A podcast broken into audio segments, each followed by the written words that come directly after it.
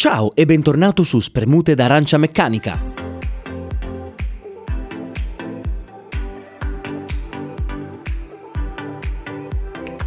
Nella scorsa puntata siamo rimasti parlando del fattore sicurezza e di quanto costa.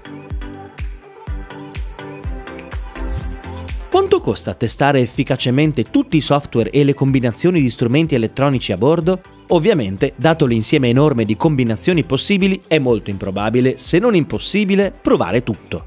A questo proposito, le case automobilistiche e i loro fornitori si stanno rendendo conto che devono collaborare di più per mantenere un controllo più stretto sulla gestione delle configurazioni dei veicoli. Ci sono gli accordi, è vero, ma c'è ancora molta strada da fare. Ora immaginate, qualsiasi dispositivo software sta subendo un aumentato numero di attacchi informatici.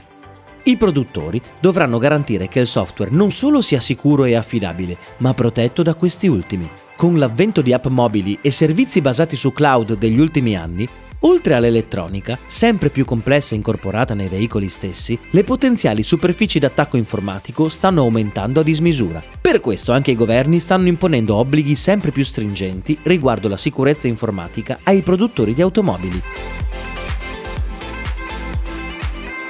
Quello che si chiede alle case produttrici è garantire sicurezza e prevenire eventuali vulnerabilità nei sistemi dei propri veicoli. Stesso discorso per gli aggiornamenti dei software delle auto, che devono avvenire in modo sicuro sia per i dati degli utenti sia per il funzionamento del veicolo stesso. Arriviamo al dunque quindi, manutenzione dei veicoli ed elettronica, software e hardware. Che prezzo ha la tecnologia?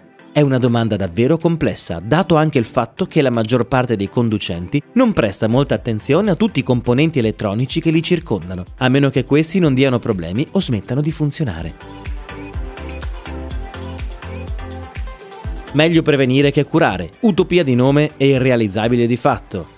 Con l'usura si moltiplicano i rischi e ad essi si aggiunge la variabile umana. E questo grava soprattutto sui costi della manodopera delle riparazioni. Ma di questo ne parleremo la prossima puntata per non gravare sugli animi, oltre che sul portafogli.